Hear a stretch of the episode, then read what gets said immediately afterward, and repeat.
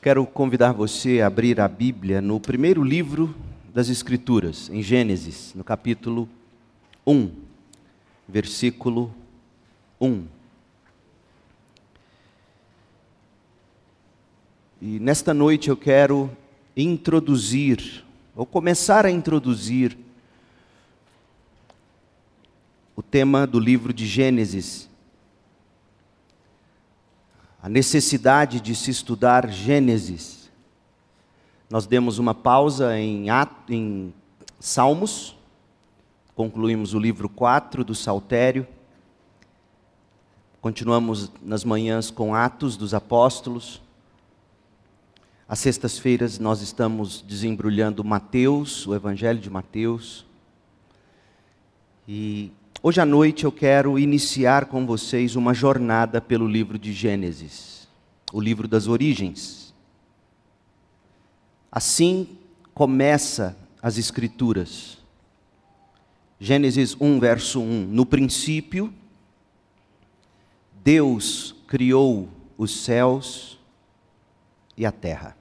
No princípio, Deus criou os céus e a terra. Senhor Deus, Criador, poderoso, soberano, que o Senhor mesmo, pelo teu Espírito, o Espírito que pairava sobre a face das águas, dando forma,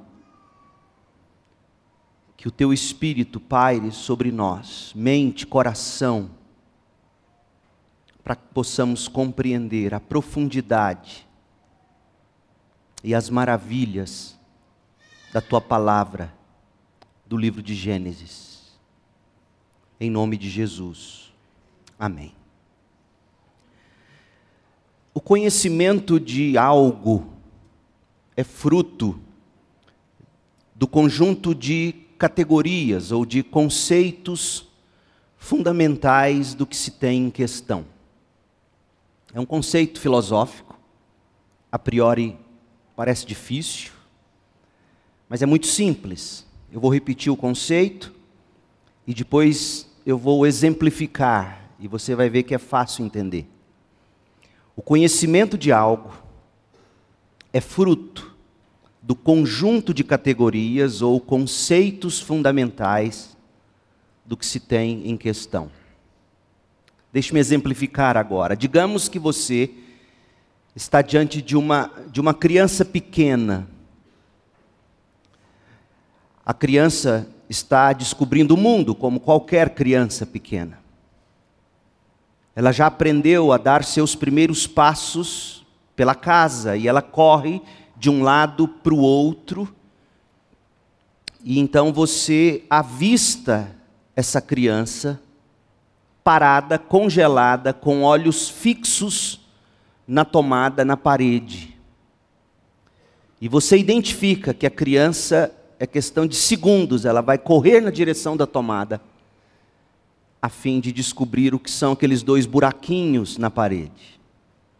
Nessa hora, você vira para a criança e grita: Não coloque o dedo na tomada senão levará um choque.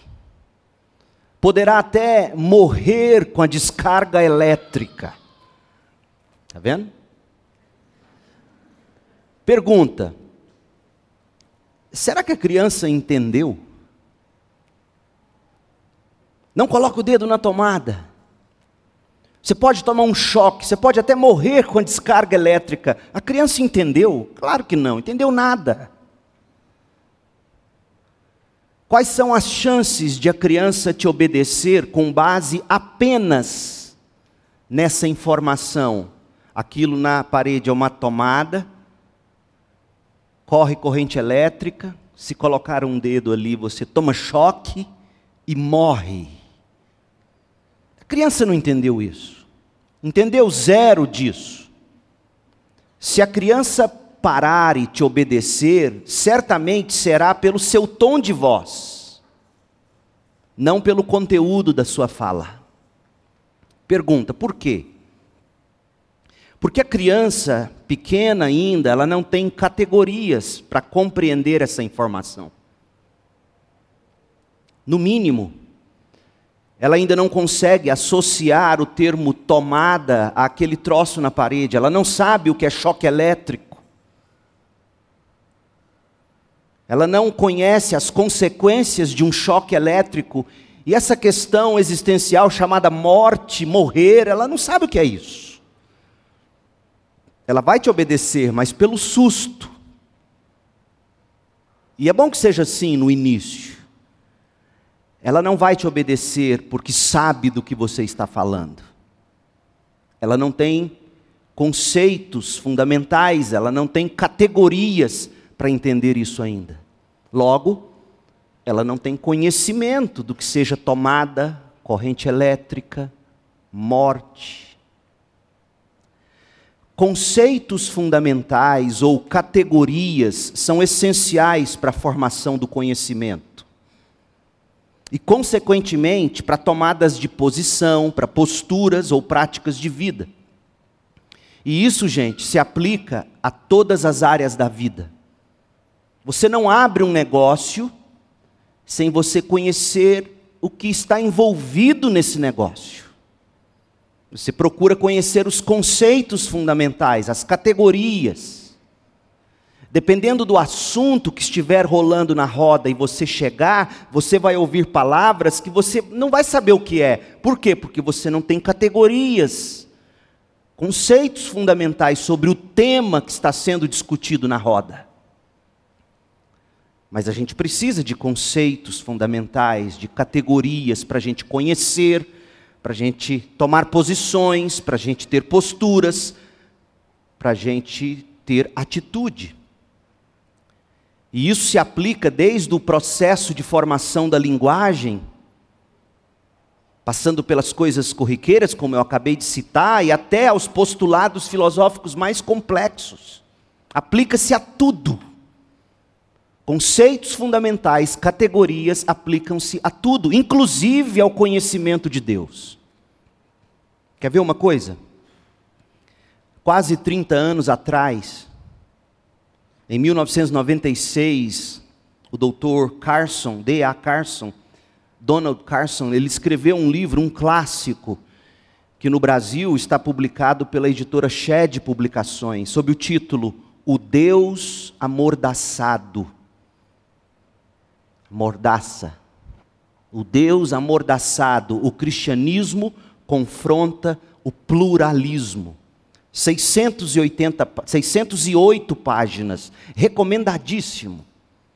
Ele escreveu esse livro para evangelizar cristãos ou suprir cristãos na universidade, para que eles pudessem saber como compartilhar a fé no contexto universitário. O Deus amordaçado. Esse brilhante especialista em Novo Testamento, ele fez uma análise magistral do mundo atual, que diga-se de passagem, gente, piorou muito de 30 anos para cá. 1986 a coisa já estava feia, hoje, meu Deus, e eu não preciso te dizer isso. No livro, Carson explorou como os cristãos podem ou devem falar da graça de Deus em Cristo para uma geração que não tem mais categorias bíblicas, conceitos fundamentais sobre a Bíblia. Uma geração que rejeitou não apenas a verdade, uma geração que rejeitou as próprias categorias com as quais nós comunicamos a nossa mensagem. Numa época, veja, em 96 não se discutia isso, numa época onde hoje estão tentando redefinir os pronomes ele, ela. Vai chegar o dia se você usar o pronome de maneira correta, mas para a pessoa que vão dizer que não é o adequado, você pode ser incriminado por chamar ele de ele ou ela de ela. Veja, quando mexem inclusive nos pronomes de uma língua, você está destruindo as categorias básicas da comunicação, os conceitos elementares. A nossa geração, ela não abandona e não tem abandonado apenas as categorias da linguagem, ela, ela descartou há muito as categorias bíblicas, os conceitos fundamentais. A prova de que nossos contemporâneos não têm lugar para as afirmações da verdade da Bíblia, a prova de que os nossos contemporâneos não têm categorias bíblicas, é que se lhes dissermos, por exemplo, que Deus os ama, vira para alguém e diz: Deus te ama, Deus tem um plano maravilhoso para a sua vida. Sabe o que ele vai te responder? Claro! Por que não? E por que você acha que a pessoa. Gente, foi o tempo em que você poderia virar para alguém e simplesmente dizer: Deus te ama, Deus tem um plano maravilhoso para a sua vida. Sem as categorias bíblicas, Sabe o que a pessoa vai estar pensando quando ela ouvir você dizer isso? Porque é, as categorias que elas têm são diferentes das bíblicas. As categorias bíblicas dizem para nós que o amor de Deus é graça dispensada a nós. O amor de Deus é algo que nós não merecemos, nós já estamos condenados. É isso que a Bíblia diz. Essa é a categoria bíblica, mas o mundo crê que em si mesmos o sujeito vale muito a pena. Em si mesmo, o indivíduo vale muito. De fato, quando você diz para alguém, Deus me ama e Ele tem um plano maravilhoso para mim, para sua vida, a pessoa assume que ela tem o direito a esse amor. Ou não é verdade? Talvez você já flertou com essa ideia. Eu tenho direito ao amor de Deus. O negócio de Deus é mesmo amar, abençoar e ponto final. Inclusive, as pessoas também têm alguns planos maravilhosos para a própria vida delas, elas criam seus próprios planos. E Deus fará muito bem se os abençoar e não os atrapalhar. Essas são as categorias. Deus tem que me amar mesmo. Ele é Deus, Ele é amor. Eu mereço o amor de Deus. Que Deus é esse que não me ama? Percebe, as categorias bíblicas já foram para o ralo há muito tempo. Seja honesto, não é assim mesmo essa, essa, nossa geração, não é assim que, que se pensa hoje em dia, não são estas as categorias. Deus é bom e é amor, e eu sou essencialmente bom, merecedor, é a sociedade que me corrompe. Portanto, que Deus me abençoe e abençoe os meus planos. É assim mesmo que se pensa.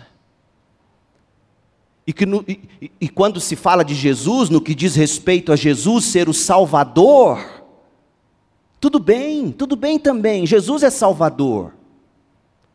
Mas você não pode negar outros salvadores igualmente válidos. Ah, se você disser que Jesus é o único Salvador, nesse mundo plural, diverso. Ah, se você disser que Jesus é o único caminho, o caminho, a verdade, a vida. Dizer que Ele é um Salvador, uma verdade, um meio de vida excelente, mas há outros também, essas são as categorias do mundo. Tem crente, entre aspas, pensando assim. E mas essas não são as categorias válidas. Não são categorias bíblicas. Mas é assim que o mundo toma. E piora quando você diz para o mundo ou para alguém, gente, inclusive para crentes, você diz assim: olha, Jesus não é apenas o caminho, a verdade e a vida, Jesus reivindica exclusividade sobre a sua vida. Meu Deus. Não é seu corpo suas regras, não é a sua vontade, não é seu próprio interesse. As categorias do mundo são essas: eu mereço ser amado, eu sou bom em mim mesmo, quem me corrompe é a sociedade.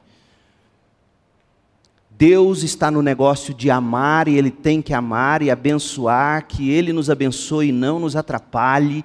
Tem crente postando no Instagram e, e ande com quem te faz sentir bem, ande com quem te valorize, blá, blá, blá. Essas são as categorias, nada bíblicas, no mundo em que a gente vive. O que Carson argumenta no seu livro é que para nós sermos testemunhas eficazes de Cristo, na nossa geração, na nossa época, ou se você deseja compreender adequadamente a mensagem do Evangelho, a gente vai ter que voltar para a Bíblia. E a gente vai ter que aprender a apresentar o nosso caso pelo Evangelho de Cristo do modo como a própria Bíblia apresenta o Evangelho de Cristo. Então, por exemplo, a gente precisa começar com Deus, o Criador, explicando quem é Deus e o que Deus fez, o que Deus faz. Nós temos que começar com o Criador. Nós temos que apresentar as implicações de que o ser humano foi criado à imagem de Deus. E, portanto, ele é responsável pelo que ele faz perante Deus. Nós temos que contar ainda como nós caímos do estado elevado de criados à imagem e semelhança de Deus como nós caímos desse patamar, como nós abandonamos esse chamado. Isso tem que ser dito. E nós temos que anunciar o quanto agora nós estamos carentes de alguém para nos resgatar da ruína, daquilo que a própria Bíblia chama de pecado, e não de transtornos apenas, e não de neuroses apenas e não de desequilíbrios de serotonina apenas. A Bíblia chama de, de pecado nossas mazelas, nossas atitudes, quando elas não batem com a lei de Deus. Então veja, essas são as categorias que a gente precisa recobrar, primeiro, para entender o Evangelho e também para pregar o Evangelho. Deus criou o homem é responsável diante do seu Criador e ao seu Criador deve contas. Nós caímos no pecado, isso trouxe consequências. E o que nós mais carecemos não são de, de terapias, com quanto sejam boas em algum caso e medida. O que o ser humano mais precisa, essencialmente, é de, é de regeneração, é de transformação, é de novo nascimento, é de um novo coração. Essas são as categorias bíblicas. Nenhum de nós é merecedor de coisa alguma, já estamos condenados. Ora, gente, é assim que a gente julga os outros. Por que, que a gente não atribui isso a Deus? Por exemplo, você tem uma amiga que ama um sujeito, ela faz tudo para esse sujeito, passa pano por onde ele passa, passa pano literalmente para o sujeito. O sujeito dá a mínima para ela. Se você é uma boa amiga, o que, que você vai dizer para ela? Estão namorando. Você vira para essa moça e diz: Deixa de ser besta. Esse cara não gosta de você. Está te usando. Ou não é assim que você diz? Pois a gente faz pior com Deus. E a gente acha que Deus ainda tem que estar tá aqui passando pano para a gente. Nesse processo, quando a gente explica as categorias bíblicas, criação, responsabilidade diante de Deus, prestação de contas, queda no pecado, necessidade de um redentor. Nesse processo se faz necessário traçar a linha narrativa da Bíblia. E ela começa com a criação, passa pela queda, caminha por Adão, Noé, Abraão, Moisés, Davi e as outras figuras do Antigo Testamento e chega até o clímax da encarnação e obra de Jesus Cristo nos evangelhos. Então, trocando em miúdos, para que o Evangelho de, de Jesus Cristo seja compreendido, para que o Evangelho de Jesus Cristo seja crido, nós temos de assumir que nosso mundo, o mundo em que você vive, o mundo em que eu vivo, o mundo em que estamos criando nossos filhos, nossos netos, o nosso mundo é tão espiritualmente ignorante e pagão quanto o mundo no qual viveram os personagens bíblicos e no qual floresceu o evangelho da graça de Deus na igreja primitiva. Isto é, nosso mundo ele é tão verde em verdades bíblicas quanto foi o mundo antigo na época da revelação bíblica, tanto no Antigo como no Novo Testamento. Sabe por que, que eu digo isso? Porque a igreja evangélica, ela é tentada a pregar como se pregava na época da reforma protestante. Os crentes costumam pensar em termos de mundo como se nós vivêssemos na atmosfera do século XVI, durante a reforma protestante. Mas o mundo de hoje, século 21, ele mais se assemelha, em termos de categorias bíblicas, ele mais se assemelha, o nosso mundo, ao período pagão e pré-cristão da história, do que com o mundo da cristandade da Idade Média.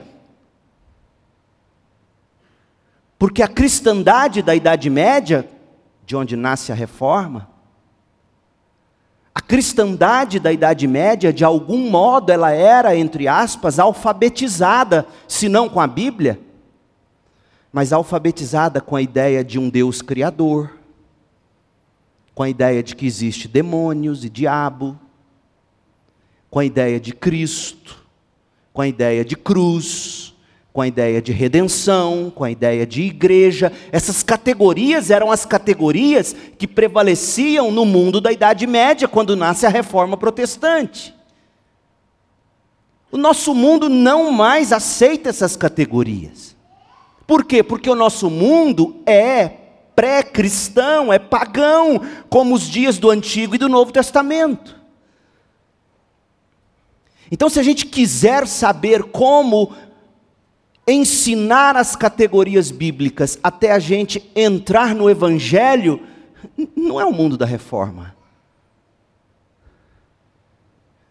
É o Novo Testamento, é a igreja ali nascendo, incipiente, é o povo de Israel em Canaã. Isso é tremendo, gente, porque a Bíblia é infalível em história, inclusive. Eu sei, é verdade que boa parte da igreja contemporânea, da igreja dita evangélica, eu sei que ela se assemelha bastante ao catolicismo romano medieval. Eu sei disso. O sacerdotalismo do clero, as superstições religiosas, as indulgências, em nome de dízimos e ofertas como condições para você ser abençoado. Eu sei, isso e muito mais. Eu sei que existem traços de cultura medieval na igreja evangélica contemporânea, mas a tudo isso se sobressai muito mais o, o paganismo instaurado na sociedade pós-cristã do Ocidente, o qual afeta todas as coisas, inclusive as igrejas. As igrejas estão tomadas por ideias pagãs que as pessoas chamam de demônios, de. enfim. É daí que vem a nossa questão. Como pregar a mensagem do Evangelho para um mundo que não conhece a Bíblia? Como pregar o Evangelho para um mundo que não apenas não conhece a Bíblia, para um mundo que descarta a Bíblia? Como? Gente, uma coisa era pregar o evangelho no mundo medieval. Quando Lutero coloca as 95 teses em Wittenberg, ele tinha categorias para começar o diálogo com o próprio Papa. Hoje, Uma coisa era pregar o evangelho no mundo medieval, como o fizeram os reformadores na época da reforma. Havia ainda alguma categoria entre os povos europeus, o mundo ainda estava cristianizado de algum modo. E hoje? Hoje? Nosso mundo não tem mais as categorias bíblicas de outrora, salvo alguns poucos.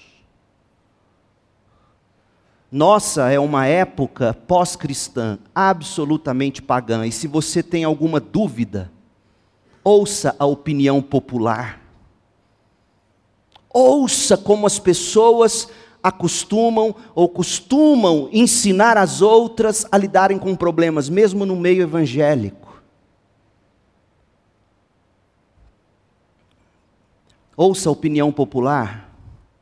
Veja como se fazem ciência especialmente as ciências humanas e sociais nas universidades. Ouça, ouça como fazem ciências, entre aspas. Especialmente as ciências humanas, as ciências sociais, inclusive naquelas universidades que nasceram do cristianismo. Entre em Cambridge entre em Oxford, entre em Harvard, entre em Princeton, entre nas universidades que nasceram do cristianismo e escute o tipo de ciência social que é feito lá. É pós-cristão, é pagão Dê uma checada nos trabalhos acadêmicos. Talvez você fique horrorizado ao descobrir que não apenas as universidades seculares, mas também as universidades ou faculdades teológicas assumem pressuposições absolutamente secularizadas, naturalistas, progressistas e por aí vai. Eu aconselhei, ouvi um casal de médicos chorando recente agora, de outro estado. O filho foi estudar teologia numa faculdade batista, da nossa convenção. Saiu de lá meio assim, foi estudar, fazer um mestrado numa universidade na Escócia. Universidade ou seminário teológico, universidade teológica cristã, na Escócia. O menino voltou. E voltou ateu. De uma universidade teológica cristã. E você vem me dizer que nós não vivemos numa era pós-cristã, absolutamente pagã. Ouça o que se diz, ouça o que se ensina, leia os trabalhos acadêmicos. Mais uma vez, a nossa questão é a seguinte: como pregar num mundo assim? Como pregar num mundo pós-cristão, num mundo pagão, que se achando intelectualizado demais, não conhece, mas descarta a Bíblia? Como nós podemos pregar? Nós temos no Novo Testamento um excelente exemplo de como proceder num mundo pagão com o Evangelho. Eu não vou me delongar no texto, porque a gente vai estudá-lo em breve, mas abra sua Bíblia em Atos 17. Observe Paulo entrando em Atenas, a cidade dos filósofos. E é interessante porque havia ali uma mistura de ciência daqueles dias com filosofia, com misticismo, com paganismo. Paulo está na Europa, Atos 17, verso 16. Paulo já tinha pregado em Filipos, Paulo já tinha pregado em Tessalônica, Paulo já tinha pregado em Bereia, e ele sai correndo, porque os de Tessalônica quiseram pegá-lo em Bereia, e ele é levado às pressas, escondidos e deixado sozinho em Atenas. A gente vai estudar esse texto, então eu não vou me delongar nele hoje.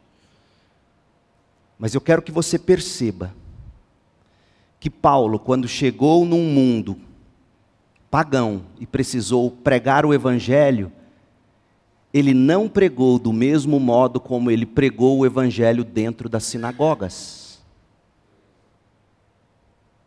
E veja onde Paulo começa para pregar o Evangelho.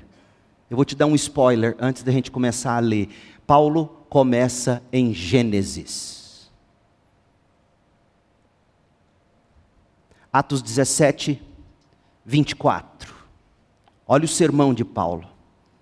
Ele é o Deus, ele quem? Este Deus que vocês adoram sem conhecer. Eles tinham altares para todos os deuses imagináveis. E, e para não errar e para não deixar um Deus sequer de fora, eles construíram um altar e eles não deram um nome de Deus. Eles disseram: olha, isso aqui é a um Deus desconhecido. Vai que tem um que a gente não lembrou. E aí Paulo, Paulo diz: Este que vocês adoram sem conhecer, aí veja Paulo abrindo Gênesis 1, 1 é o Deus que fez o mundo e tudo que nele há. Uma vez que é Senhor dos céus e da terra. Agora, preste atenção, gente, qual é a implicação de se admitir que Deus é Criador? Qual é a implicação? Deus se torna o quê? Veja a frase: Deus foi quem fez o mundo e tudo que nele há. Uma vez que é o quê? Senhor. Você entendeu por que, que o naturalismo é uma religião? E eu vou ler citações de cartas de, de, de Darwin para vocês nas próximas mensagens. Onde ele dizia que ele precisava fugir da ideia de um design de um Deus pessoal. Ele é o Deus que fez o mundo e tudo que nele há. Consequência, é Senhor dos céus e da terra. É Senhor da sua vida. Ele não habita em templos feitos por homens e não é servido por mãos humanas, pois não necessita de coisa alguma. De novo, eu não vou me deter, a gente vai voltar aqui quando a gente estudar esse texto em Atos, nos cultos de domingo de manhã. Olha se Paulo não está usando Gênesis. Ele mesmo dá vida e fôlego, soprou fôlego de vida a tudo e supre cada necessidade de um só homem. Deus criou todas as nações da terra, tendo decidido de antemão onde se estabeleceriam e por quanto tempo. Olha aqui as nações se espalhando a partir de Gênesis 10, com a confusão das línguas, Gênesis 10 e 11. Seu propósito era que as nações buscassem a Deus e, tateando, talvez viessem a encontrá-lo, embora ele não esteja longe de nenhum de nós, pois nele, em Deus, o Criador e Senhor, nele vivemos, nos movemos e existimos, como disseram alguns de seus próprios poetas. Somos descendência de Deus, desse Deus Criador. E por ser isso verdade, não devemos imaginar Deus como um ídolo de ouro, prata ou pedra projetado por artesãos. No passado, Deus não levou em conta a ignorância das pessoas acerca dessas coisas, mas agora Deus ordena que todos, afinal, Ele é Senhor, Ele é Criador. E como Criador e Senhor, Ele ordena que todos, em todo lugar, se arrependam pois ele estabeleceu um dia para julgar o mundo com justiça, por meio do homem que ele designou e mostrou a todos quem é esse homem ao ressuscitá-lo dos mortos. Olha aqui para mim. Paulo está pregando a intelectuais. Está na Universidade de Atenas, digamos assim. Pregando a místicos, pregando a pagãos, e a mensagem dele é Cristo ressuscitado, crucificado, sepultado e ressuscitado. Só que essa gente não tem categorias. Que Cristo é esse? Que Cristo é esse? Que, que, que ungido é esse? Que Messias é? Que história é essa? Não havia categorias, não havia conceitos fundamentais. O que que Paulo faz? Paulo começa por onde? Paulo começa por Gênesis. Gênesis de 1 a 11, capítulos de 1 a 11 principalmente. Sabe o que Paulo está deixando claro para nós? Que esta é a geração que também precisa começar a pregar a partir de Gênesis. Se a gente quiser argumentar pelo Evangelho a este mundo pós-cristão, pagão e sem categorias, esse mundo precisa ouvir que Deus nos criou. E mais, macho e fêmea nos criou. Percebe onde eu quero chegar? Percebe por que, que esse mundo, per, per, tendo perdido as categorias, e perderam de propósito, viu gente? Não é que perdeu sem querer, não. Quando você abandona a ideia de que Deus, no princípio, criou, você abandona isso de propósito. Porque se você admitir que Ele criou, você estará admitindo eu devo contas da minha vida a Ele. E se Ele me criou, Ele me criou de um jeito. Se eu não sou fruto de evolução e etc., se eu sou fruto de uma criação inteligente, com propósito, defini, definida, então, então tem um jeito certo.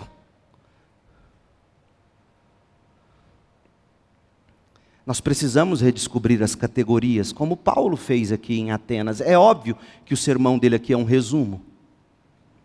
Então, gente, não há época melhor, não há época mais necessária para alguém estudar o livro de Gênesis do que o presente. Explico. Quando você abre o primeiro livro da Bíblia, e quando você se propõe a ler Gênesis, a estudar Gênesis, eu tenho certeza que você fica de algum modo admirado e até intimidado. Sobretudo quando você abre também sua mente para as baterias de opiniões dos, entre aspas, cientistas, sejam eles cristãos ou não cristãos. Gente, são tantas as teorias concorrentes a respeito da criação, a respeito da existência de Adão, a, a, respeito da antiguidade do universo e do homem e da extensão do dilúvio, por exemplo, que o leitor simples da Bíblia fica com vontade de pular direto para o capítulo 12. Porque será que foi assim mesmo? Você fica com vontade de pular para Abraão e o seu chamado logo de cara, a partir do capítulo 12. Só que, mesmo a partir de Abraão, você sabia que existem teorias antropológicas, teorias que conflitam entre si. Teorias que vão dizer não existiram os patriarcas, é mito. Não existiu Abraão, não existiu Isaac, não existiu Jacó, não existiu José. Se você for buscar lá nos arquivos do Egito, você não vai saber nada dos hebreus que ficaram lá. Tem tudo isso, tem gente que nega até isso. Então aí você fica falando assim: será que eu devo ler mesmo Gênesis? Será que eu estou lendo um mito? Vamos ser honestos à luz de tanta coisa tida como ciência, à luz de tantas teorias, à luz de tantos avanços científicos, à luz de tantos questionamentos acadêmicos e tudo mais, será que você nunca foi tentado a não ler Gênesis? Ouça, seja honesto consigo mesmo. Será que você nunca foi tentado a não ler Gênesis por julgar se tratar de um livro obsoleto, desatualizado? Criação? Como assim? E a teoria da evolução, tão fartamente comprovada? Que relevância há em Gênesis, meu Deus? Será que você já não se pegou assim, inseguro com esse livro? Mas nada disso deve te intimidar.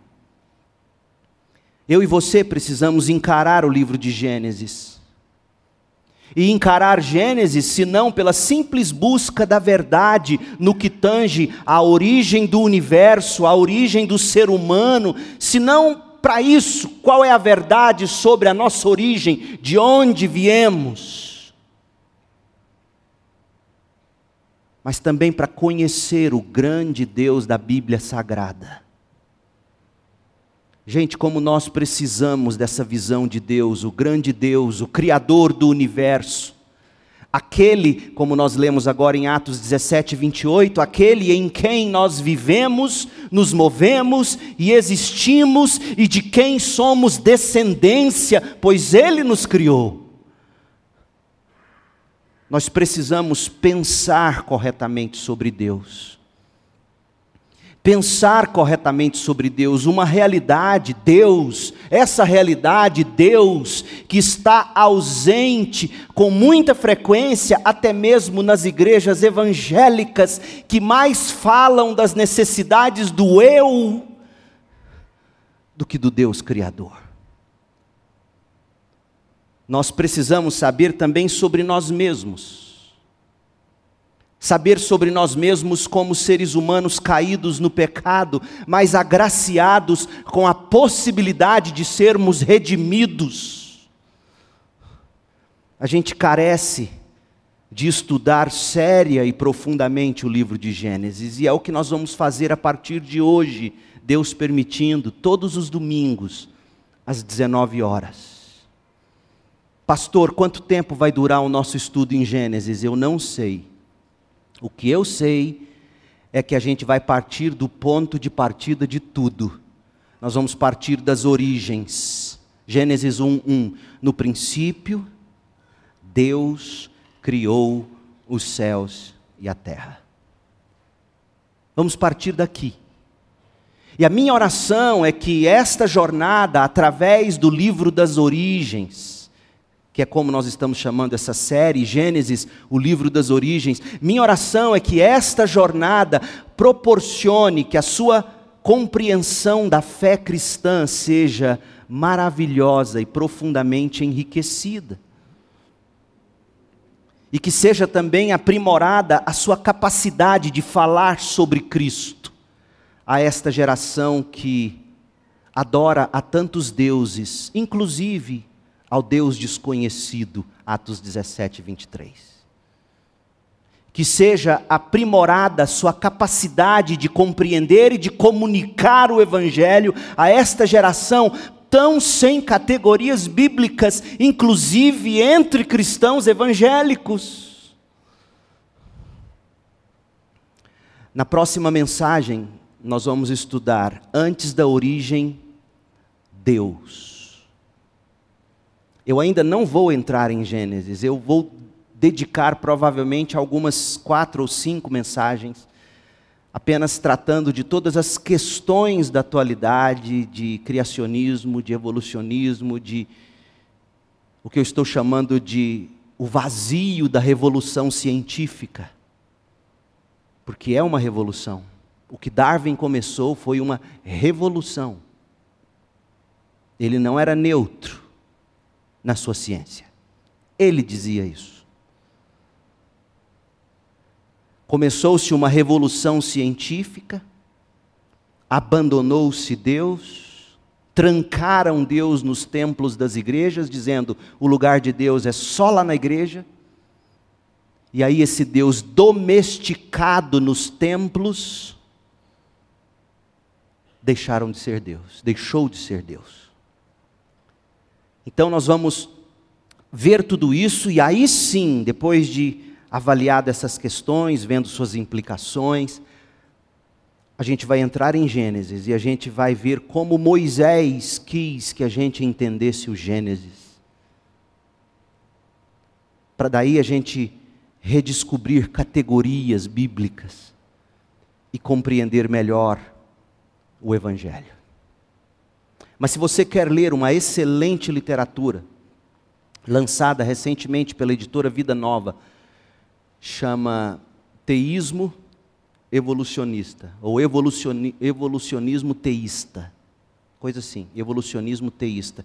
Excelente texto, dessa grossura, grossura de um dicionário. Cheio de artigos científicos, teólogos de respeito, inteligente. Eu recomendo aos jovens, leiam evolucionismo teísta, alguma coisa assim. Eu tenho ele lá na minha mesa, se você quiser tirar uma foto da capa dele. Você precisa disso. Você precisa saber que muito do que é dito em termos de evolução de fato é religião. Porque até eles dizem que a evolução, por exemplo, o Big Bang, vou falar disso domingo que vem. O Big Bang é uma hipótese. Eles admitem isso. Só não destacam o, o que significa de fato hipótese, porque é conveniente não dizer. Mas a gente sabe o que é hipótese. O que é uma hipótese? É uma hipótese. É uma hipótese. Então nós vamos ver antes da origem Deus. Mas eu quero encerrar. E é, vou encerrar. 45 minutos, irmão. Estou melhorando. Matthew Henry. Matthew Henry, o grande puritano, ele viveu entre 1662 e, e 1714. No comentário bíblico dele, que foi um comentário bíblico orientado para as necessidades da piedade prática.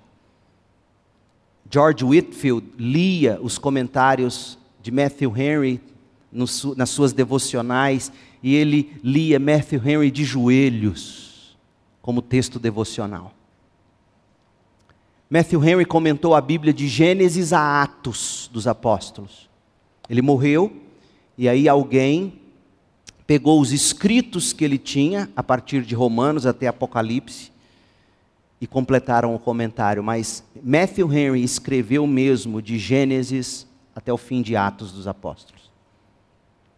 O que tem depois são escritos baseados em, em esboços, anotações dele, de Henry, para que, porque Henry tinha como objetivo concluir o comentário da Bíblia toda. Mas na conclusão que Henry dá para a introdução de Gênesis, ele escreveu o seguinte, e eu quero terminar com essa citação. Gênesis é um nome emprestado do grego. Significa origem ou geração. Apropriadamente, este livro é assim chamado, Origem ou Geração, porque é uma história das origens, a criação do mundo, a entrada nele do pecado e da morte, a invenção das artes, o surgimento das nações, e especialmente a plantação da igreja e o estado dela em seus dias primitivos. Gênesis é também uma história de gerações. As gerações de Adão, Noé, Abraão, etc. Genealogias não infinitas, mas úteis. Olha uma curiosidade: se você tiver no unboxing de Mateus, você já aprendeu isso. O início do Novo Testamento também é chamado de Gênesis. Você sabia disso? Mateus 1, 1. Quando se lê lá, esta é a genealogia de Jesus Cristo, o filho desse, o filho daquele. Sabe o que se lê no grego? Biblos Genésios, de onde vem Gênesis. Biblos Gênesis. O livro do Gênesis de Jesus Cristo. É assim que Mateus começa o, o evangelho dele. O início do Novo Testamento também é chamado de Gênesis, Biblos Gêneseus. O livro da Gênesis, o livro da origem ou da geração de Jesus Cristo. E aí Matthew Henry completa: Bendito seja Deus por aquele livro de Mateus que nos mostra nosso remédio, Cristo na cruz e ressuscitado vitorioso. Mateus nos mostra o nosso remédio. Bendito seja Deus pelo Evangelho de Mateus, e bendito seja Deus pelo livro de Gênesis, porque Gênesis abre a nossa ferida. E aí ele conclui: Senhor, abre nossos olhos para que possamos ver as maravilhas da tua lei e do teu evangelho. Você precisa de Gênesis. Você precisa conhecer de onde viemos, para o que viemos, o que deu de errado no mundo e como Deus planejou consertar tudo isso. Você precisa de categorias bíblicas. Você precisa ter convicção de que no que você crê não é um mito, não é um conto de carochinha, não é história de religião. É a história do Deus que no princípio criou os céus e a terra. Deus te abençoe com paz. Oremos. Deus querido, abra os nossos olhos para a tua palavra. Abra os nossos olhos para Gênesis. Quantas respostas meus irmãos devem já estar buscando. Quantas dúvidas. Que o Senhor me dê, pela tua palavra, no poder do teu espírito, a capacidade de tratar este livro, o Gênesis, com a devida devoção, com a devida sabedoria, para a edificação do teu povo. Que nós possamos extrair de Gênesis as categorias, os conceitos fundamentais sobre Deus, o homem, os problemas do mundo e a solução do Senhor. Que possamos ter as categorias corretas para compreendermos o Evangelho e para comunicarmos o Evangelho neste mundo. Que o Senhor nos abençoe com graça que a graça de Jesus Cristo, o amor de Deus Pai, a consolação e a iluminação do Espírito estejam sobre nós, o teu povo, aqui, espalhados pela terra, hoje e para todo sempre. Amém.